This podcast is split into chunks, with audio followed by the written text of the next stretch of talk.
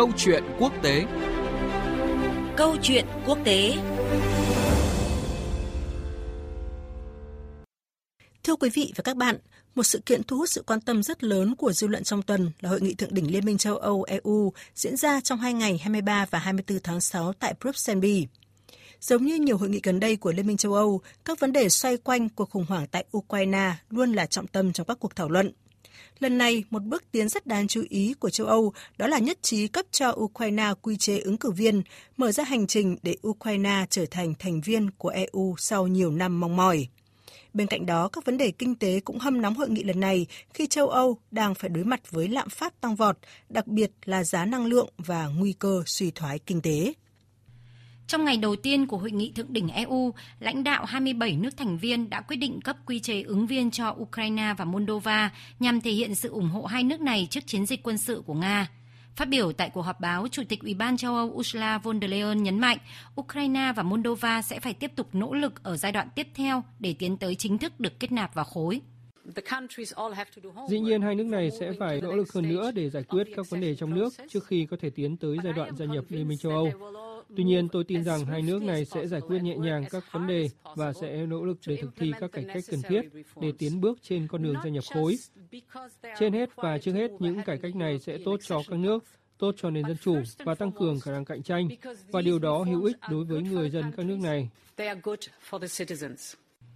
Chủ tịch Hội đồng châu Âu Charles Michel trong một dòng trạng thái đăng tải trên trang Twitter cá nhân đã nói rằng, đây là một khoảnh khắc lịch sử, đánh dấu một bước quan trọng trên con đường hướng tới Liên minh châu Âu của Ukraine.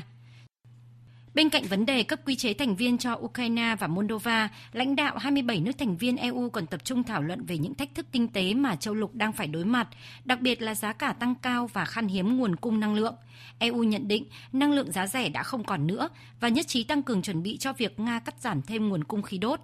Hội đồng châu Âu sẽ đưa ra các đề xuất và lựa chọn để thảo luận tại hội nghị thượng đỉnh EU diễn ra vào tháng 10 tới, bao gồm việc xem xét các thiết kế thị trường thay thế.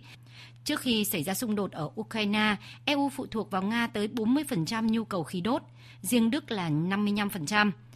Việc cắt giảm nguồn cung từ Nga để lại một khoảng trống lớn, khó để lấp đầy khi thị trường khí đốt toàn cầu vốn đã chật hẹp. Thêm vào đó, lạm phát ở 19 quốc gia sử dụng đồng tiền chung euro, eurozone đã tăng lên mức cao nhất từ trước đến nay với trên 8%, và EC dự kiến tăng trưởng toàn khối sẽ giảm xuống 2,7% trong năm nay. Câu chuyện quốc tế cùng nhìn lại những diễn biến quốc tế nóng trong tuần. Thưa quý vị và các bạn, theo các nhà lãnh đạo châu Âu, giá cả tăng đột biến và tăng trưởng toàn cầu giảm là do tác động rất lớn của cuộc xung đột ở Ukraine từ hồi cuối tháng 2 vừa qua.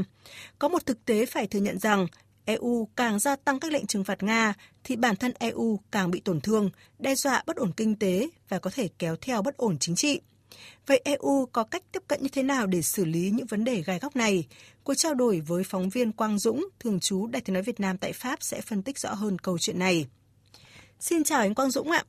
Xin chào biên tập viên Thúy Ngọc, xin kính chào quý vị thính giả.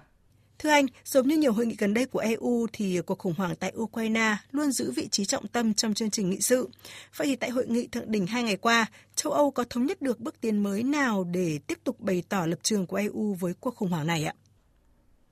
Vâng, hành động mạnh mẽ nhất thể hiện lập trường lớn nhất liên quan đến cuộc chiến tại Ukraine mà Liên minh châu thể hiện trong hội nghị thượng đỉnh vừa qua à, là việc chính thức trao cho Ukraine tư cách ứng cử viên gia nhập Liên minh châu Âu. Dù đây chỉ là một hành động mang nặng tính biểu tượng chính trị nhưng cũng là một hành động lịch sử.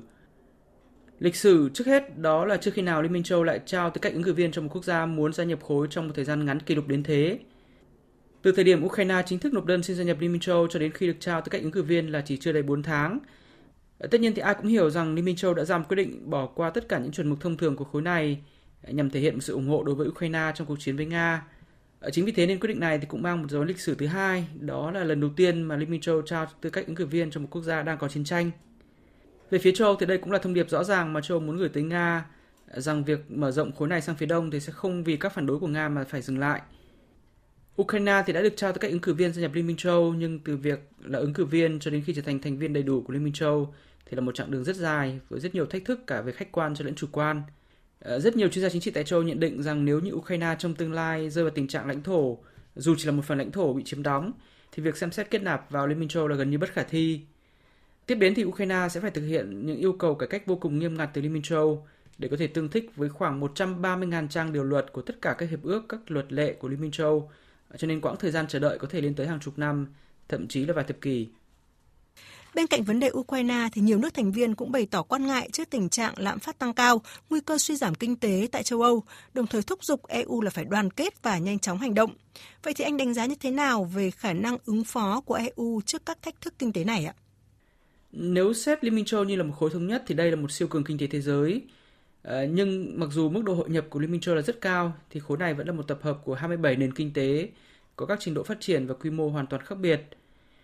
Do đó nên nội lực của mỗi quốc gia thành viên Liên minh châu trong việc chống chọi với tình trạng lạm phát tăng cao cũng như là nguy cơ suy thoái kinh tế hiện nay là rất khác nhau.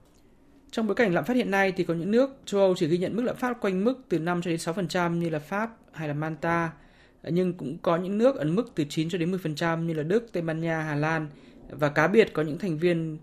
Liên minh châu ở Baltic như là Estonia hay Litva thì tỷ lệ gia tăng giá cả tiêu dùng trong tháng 5 vừa qua lên tới mức từ 18 cho đến 20%. Mức độ lạm phát khác nhau này thì cũng đã và đang gây ra các dạn nứt trong nội bộ các nước Liên minh châu Âu khi mà đào sâu khoảng cách phát triển giữa các nước và khiến cho các nước đang có nợ công cao thì phải gánh chịu thiệt hại nhiều hơn. Khi mà lạm phát tăng cao ở các mức khác nhau thì ngân hàng trung ương mỗi nước châu Âu lại đưa ra các điều chỉnh khác nhau trong nội bộ mỗi nước. Ờ, nhưng do tất cả đều dùng chung một đồng tiền là đồng euro nên các khác biệt quá lớn về chính sách tiền tệ thì sẽ làm suy yếu đồng euro và gây nên chia rẽ giữa các nước. Do đó nên đối với các nước châu thì cuộc chiến kinh tế sẽ còn rất khó khăn và nhiều chuyên gia kinh tế châu đã đánh giá là mặc dù mới đi được nửa năm, nhưng mà năm 2022 thì coi như đã là một năm thất bại đối với các nền kinh tế châu Âu. Ờ, dĩ nhiên là sau khi đã trải qua rất nhiều khủng hoảng lớn trong thập kỷ vừa qua thì Liên minh châu Âu cũng đã xây dựng được rất nhiều cơ chế mạnh để có thể ứng phó với các thách thức về kinh tế. Do đó nên về nội lực thì Liên minh châu Âu vẫn đủ mạnh để đối phó với các khó khăn kinh tế hiện nay. Ờ, nhưng tình hình này thì có lẽ là sẽ còn kéo dài và thiệt hại kinh tế với các nước thì sẽ còn gia tăng. Có một thực tế khá rõ ràng là việc đối đầu và trừng phạt Nga đang gây tổn thương không nhỏ cho chính châu Âu. Vậy theo anh, liệu có giới hạn chịu đựng nào cho châu Âu và châu Âu đang tính toán như thế nào với những cái tổn thương này ạ? Đầu tháng 6 vừa qua, sau khi phải rất khó khăn mới thông qua được gói trừng phạt thứ 6 nhằm vào Nga, Ờ, trong đó trọng tâm là việc cấm vận 3 phần tư lượng dầu mỏ nhập từ Nga, thì rất nhiều lãnh đạo của Liên minh châu đã công khai thừa nhận ờ, rằng các lệnh trừng phạt mà Liên minh châu nhằm vào Nga sau này sẽ phải có một tiêu chí bắt buộc đó là phải gây thiệt hại cho nền kinh tế Nga nhiều hơn là gây thiệt hại cho chính nền kinh tế châu Âu. Tuy nhiên những gì đang diễn ra hiện nay cho thấy là Nga cũng không chờ đợi các động thái của châu Âu một cách bị động như trước. Trong vài tuần qua thì Nga cũng đã cắt giảm mạnh lượng khí đốt cung cấp cho Đức, còn trước đó thì đã cắt khí đốt đến Ba Lan, đến Bulgaria, đến Hà Lan. Và ngay lập tức thì các diễn biến này đã đẩy châu Âu đối mặt với một cuộc khủng hoảng năng lượng lớn.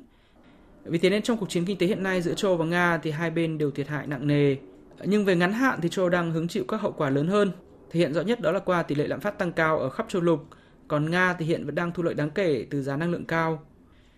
Tuy nhiên, câu hỏi về giới hạn chịu đựng cho châu Âu được đặt ra vào thời điểm này là rất hợp lý. Các khó khăn kinh tế hiện nay trên thực tế là đã tác động đến quan điểm của người dân châu Âu. Một cuộc thăm dò cách đây 2 tuần do Hội đồng đối ngoại châu Âu, tức là một ừ, cơ quan nghiên cứu, một thanh thanh lớn có trụ sở tại Berlin, ờ, thực hiện với gần 10.000 người dân tại 9 quốc gia châu Âu, bao gồm cả Vương quốc Anh,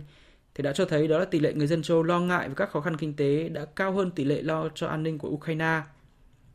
À, số người muốn nhanh chóng tìm kiếm hòa bình để chấm dứt cuộc chiến tại Ukraine thì hiện đã cao hơn số người muốn châu Âu ủng hộ Ukraine đến cùng cho đến khi nào đánh bại được Nga. Đây chính là một chỉ số về sức chịu đựng của châu Âu, bởi một khi mà sự phản đối, sự bất mãn trong dư luận tăng cao thì các chính phủ châu Âu cũng sẽ phải thay đổi chính sách nếu như không muốn đối mặt với các thất bại trên chính trường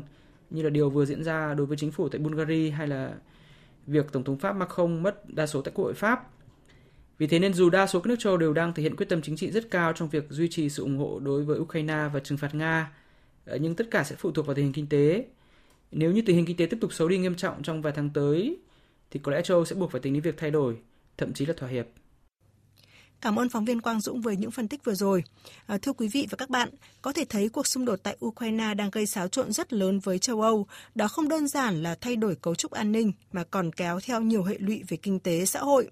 Nhiều chuyên gia cho rằng sẽ đến lúc Mỹ, châu Âu cần phải tính toán để thúc đẩy đối thoại với Nga, tìm ra giải pháp để kết thúc xung đột. Nếu không thì những vấn đề gai góc mà EU thảo luận tại hội nghị thượng đỉnh lần này sẽ tiếp tục lặp lại trong những kỳ họp tiếp theo. Chương trình Câu chuyện quốc tế hôm nay kết thúc tại đây. Cảm ơn quý vị và các bạn đã quan tâm theo dõi.